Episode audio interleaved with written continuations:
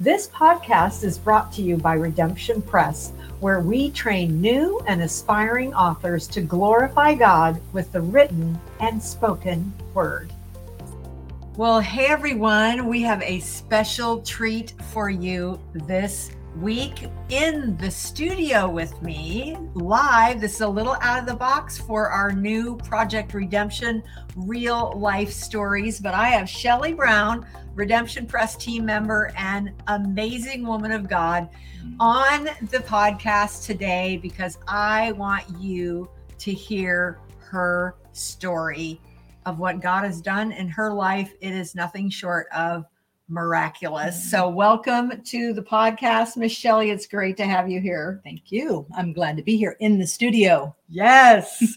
So I want to just share a little bit about Shelly because she is a very dear friend, and I want you to get to know her just a little bit from some things that I want to share about her. God has called, and I love this about Shelly, God has called her to transformational discipleship, where she walks with women on their journey to healing and freedom and walking in their identity and purpose. And that is just so huge. That one thing right there is huge. And I love that about her heart. So that's why I wanted to have her be on one of these early shows of real life stories, because this is the kind of transformation that God can do in the lives of women. And I love that that is her heart, to see that happen. And I also love her overwhelming passion to see women healed and set free so that they can be who God intended them to be. And that is just one of those things. Not everybody really, God hasn't called everybody to that specific ministry, but my goodness, He has called Shelly to it, and she has watched Him do just the ripple effect of transformation from woman to woman. And just, I'm in awe of what God has done. And you will be too. So I want to share her favorite scripture and then ask her to tell us why this is her favorite scripture. Jeremiah 9, 23 and 24. Let not the wise man glory in his wisdom. Let not the mighty man glory in his might. Nor let the rich man glory in his riches. But let him who glories, glory in this, that he understands and knows me, that I am the Lord, exercising loving kindness, judgment, and righteousness in the earth. For in these I delight, says the Lord. So Shelly, tell us why that is your favorite scripture. Well, I love this passage because most often we focus on how God knows us and understands us, right? He sees us, and all of that is true, and it's amazing. However, in this particular passage, He gives us a glimpse into His own heart and His desire to be known and understood by us. And He delights at the end of that passage, says that he delights in being known by us. And of course, the more we know Him and His attributes, the more we'll reflect His attributes of loving kindness and justice and righteousness. I love that, because what's so cool is you just like flipped it. We're always so, God needs to know us and I need to be known by Him. And we're, it's kind of all about us when He wants us to know Him and to really get Him. Right. And because what a powerful shift that gives us as we begin to do that. When you think about it, that's the intimacy, because the know here is about intimacy, and intimacy is two-way street. It's not just about what He, I want Him to know me, it's He wants to be known by us. That's a relationship. Ooh, this is going to be good. Can you tell this is going to be good? Oh. All right. So let's start out then. Okay. Tell us your redemption story. How did God get a hold of you? Well, I could choose several different phases of my life or seasons of my life, but I'm just going to focus on this one that really was probably the greatest one in my life, apart from my salvation experience, was about 14 years ago.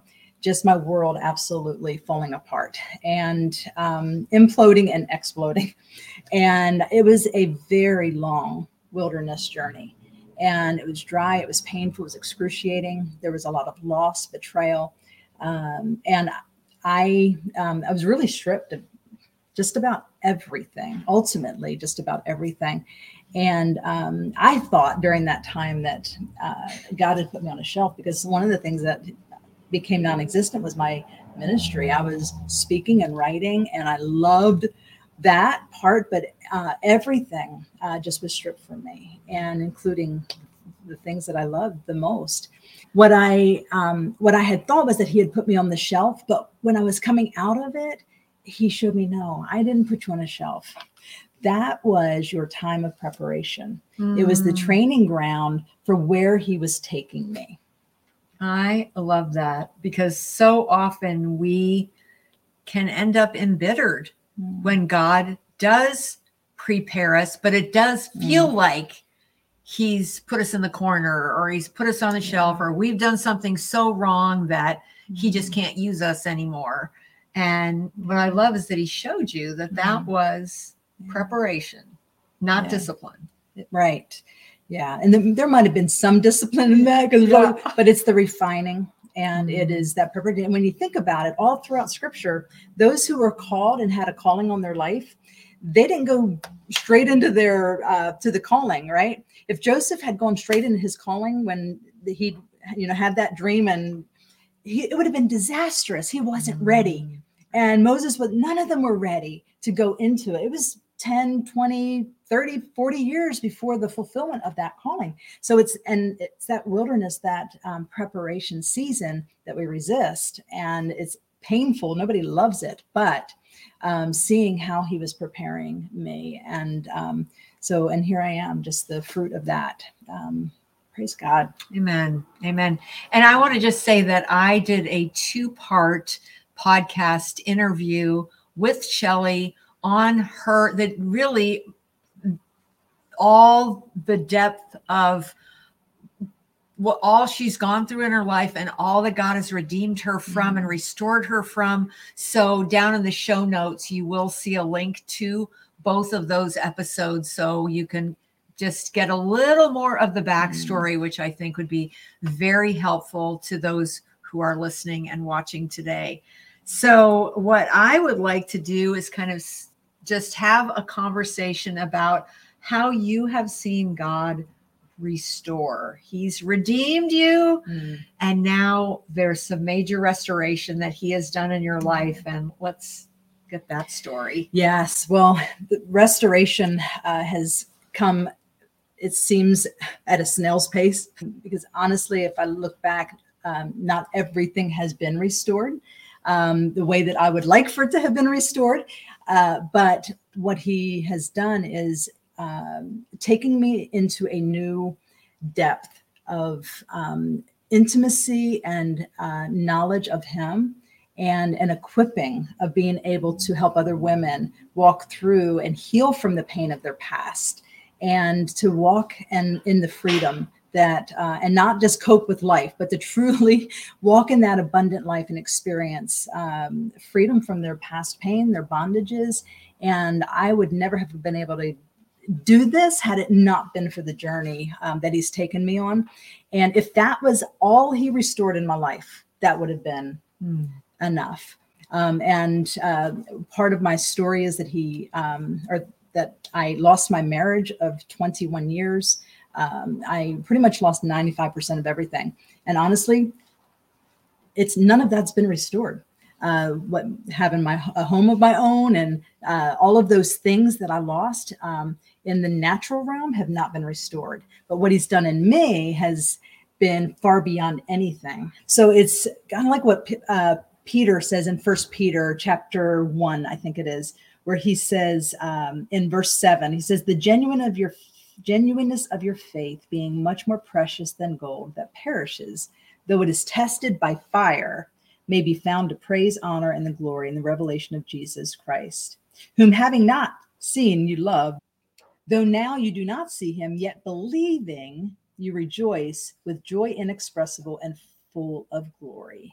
And so the trying of your faith, I mean, it is much more precious than the gold that perishes. So, but it's that refining and going through the fire and loss and all the things that stripped away that then God, he maybe doesn't give you back everything, but what he does in you is worth way more than the houses or the cars or the marital status or all those things. And it just, you can't put a price tag on that.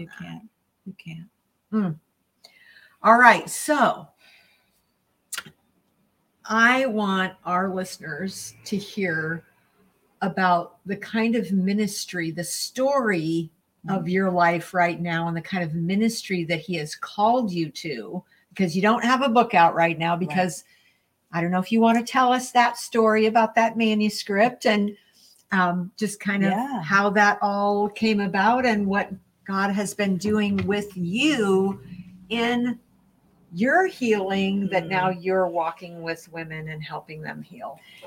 Yeah. So I, as I mentioned earlier, did a lot of writing, a lot of speaking, and my dream was to speak to the masses. I had this whole vision of going up the East Coast. I live in Orlando, Florida, and I had this vision of traveling up the East Coast, doing girls' night outs and sharing a message, having an intimate night of worship and praise and a message. And so that was my dream. And I had been writing for more than a decade. And I had I actually had three works in progress, but one of those was a Christian living memoir of my story, and weaving, scripture and truth and everything through my story. But on a Friday evening about 6 years ago, my laptop crashed and I lost everything. Ouch. And I'm not kidding you. I'm not exaggerating. Hundreds, if not thousands of hours of writing, research, notes, it was gone, and it was devastating. And I just, that entire weekend from Friday night through Sunday night, I mean, I grieved, I lamented, I paced back and forth in my condo, just crying out to God. I'm like, I can't recreate this. It was such a profound loss for me. And so finally by Sunday night, as I began to pull myself together, I just sat on my couch and just very calmly now was just talking to the Lord, and with a more level head at this point. And I just heard the Holy Spirit say to me so clearly, to my spirit, Shelly, I'm doing a new thing in you. And while your story is going to be the same, the story of the abuse, the loss, the rejection, the pain, the abandonment, all of those things, your story is the same, but your message is going to be very different. Because see, I had been writing and ministering for more than a decade out of my brokenness. And I thought I was okay. I had it all together. I thought I looked like I had it all together. People thought I had it pretty much all together. But what I was really doing was just coping with life. And I had become a professional coper. And I know God used that season of ministry and, hearts were stirred, and there would usually barely be a dry eye in the audience when I would share the messages. And so I know God used it on some level, but it got to a point where God was like, no, I'm going to use you in a very different way. And there's some work that needs to be done. And that was when I referred to earlier about that long wilderness journey of the stripping and losing everything. That was what started that journey of the stripping, and the Lord just beginning to do a healing work in my heart, and just helping me to finally become that new creation. Because in Second Corinthians 5:17, where it says, Paul says that you're a new creation in Christ. Behold, old things are passed away. All things are become new, right? When you accept the Lord into your life and make him the Lord of your life, you are a new creation. We are a new creation. Our spirits are white as snow, is pure. We are like Jesus in our spirit. However, for years, I felt condemned by that verse because I knew it was truth, but I wasn't living that way. I was like, how? Like, why, Shelly, are you still feeling rejected? Why are you still in so much pain? Why do you take offense by this? Why do you react and respond this way? You're a new creation. You should be acting like that new creation, but I wasn't. Well, I discovered through that journey as the Lord began that healing process in me, was that while we are that new creation in our spirit, we have a lot of wounds and brokenness from our past. And it can be even if we live a life of horrible sin, it can be things that we have done or that have been done to us that need tending to and need healing. And so I've gone through that healing journey and that really becoming who God created me to be, not who I thought I was, but who God created me to be. And so now the Lord has opened that door for me over the last few years, where ministry looks very different. It's not about standing on the platform anymore. It's not about speaking to the masses. If he opens the door and gives me that opportunity, I would do that with great fear and trepidation, but I would do it out of obedience.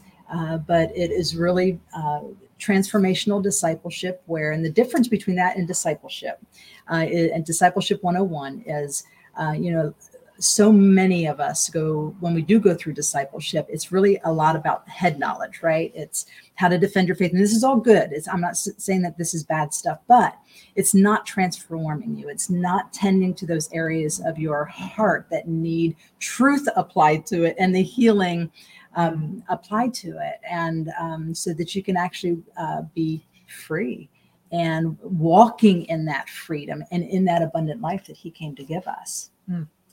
And that is just so powerful to realize that, when we all get saved and we're a new creation and we feel condemned because inside we don't feel all brand new, because we got our baggage. We got all of those wounds that we've really not allowed God in to do that healing. And we need that. And unfortunately, the church hasn't been great about being a safe place for us to admit, why do I feel so broken if I'm a new creation? We don't even want to say that, because we might be shamed and looked at like there's something wrong with us. Right. So I love what you are able to do with women in that transformational discipleship, is allow them to get the healing that they need and to be able to come to that place where they actually that healing in them and the comfort they've received can be extended to others. Right. That's exactly it. And that's the long-term goal of transformational discipleship is, first, it's really looking inward and allowing the Lord to heal those places of our heart and soul and setting us free and tearing down those strongholds. And then it's the equipping. So, because we can't forget about the equipping, ultimately it's about multiplication, right? He's called us to make disciples. He doesn't say make converts, right? We're to preach the gospel, but he tells us to make disciples. And we do such, I think, a really, really sad job of truly making disciples. Because if you're not equipped, you can't make disciples. And if you're not healed and set free yourself, you can't even get to the next place of making disciples and being equipped. So we're kind of dropping the ball, I think, in our churches, not all, but in many churches, because we have, the journey looks like this. And I wish I had a little whiteboard so I could write it on as a visual, but this is also a podcast, so you're hearing the audio, but I want you to think of it this way. So the journey is, the more we know him, Jesus, the more we know Jesus, the more we love him. The more we love him, the more we can trust him. The more we trust him, the more freedom we have. And the freedom is that we're free to love, whether we're loved in return or not. We're free to serve right? And so what we do is in so many of our churches and ministries is somebody gets saved. And what's the first thing that they do? Put them to work. Put them to work. Let's get them serving, right? So we're really, really busy, which must mean you're really, really spiritual, right? No, it might mean that you're just really, really busy. And so we need to tend to those places of our heart and go along that journey of knowing him more, like intimately knowing him. The more you know him, the more you love him, because you cannot know him and not love him. Yeah. The more you know his character for you, his power and his compassion for you, he's the most powerful, compassionate God. And to know both of that parts of God. And then the more you love him, the more you can trust him. And then you're free to serve, and you won't be, you'll know where you're to serve, right? Amen and amen. So often we serve as kind of our self-medication, because if we're busy, we don't have time to think about that pain that's still there and still affecting us. So just the whole idea of really focusing on that intimacy with Christ, that healing that needs to come so that we are equipped to be able to be a light to those around us. It's hard to be a light if we've got all that stuff just still untended to. Yeah. So I love the way that not only have you been redeemed, my friend, but restored in, I mean, your soul has been restored and your ministry restored. And then for you to retell your own experience of thinking you were okay and finding out, oh my goodness, I got some stuff to work on. And then how God has done that work in your heart to deal with that spirit of rejection and all that's part of that wounding. Right. I just love that he's given you such fruit. I mean, I've just seen such fruit in the women that you minister to. So I love that. And if people are listening today and they want to reach out to you online or on the web or whatever, what's the best way for them to do that? Well, I don't have a website up yet, and I'm not sure that I will, because God brings women to me. I don't, I made a commitment quite a while ago that I would never ask to be invited somewhere or for opportunities, but that whoever the Lord brought to me or the opportunities he brought, that I would obediently walk through those doors. And so the Lord has brought opportunities that I could never have. And by the way, you don't know about the opportunities because they're in obscurity, right? It's not things that it's very sacred, and it's a lot of heart work. And so it's done, we don't post on Facebook. Matter of fact, the ministry that I serve with is not even on social media, yet it's worldwide. And the impact is that multiplication. So you reach one, and if that one reaches one, and it's just gone throughout the world with many, many, many tens of thousands of women being equipped through the transformational discipleship. So all that to say, to answer your question, I'd love to connect with you on social media. You can private message me, you want to Zoom chat. I believe in divine appointments, and I would love to connect with you, but it would be through that as opposed to a website right now. Well, there you go. And we will post down in the show notes down below the information on where you can connect with her on social media and how you can Facebook Messenger her or direct message, whatever. But Shelly, thank you so much for being with us today. It is always a delight to hear the backstory and how God has used some real hard things in your life to bring great fruit. Thank you, Lord. Amen. Thanks for joining us today. And while you're thinking about it, take a moment to rate and review our podcast on whatever platform you listen on. That way our episodes end up higher in the algorithms, and that's how people find us. So this is Athena Dean Holtz with Project Redemption, and we will see you next week. Bye for now.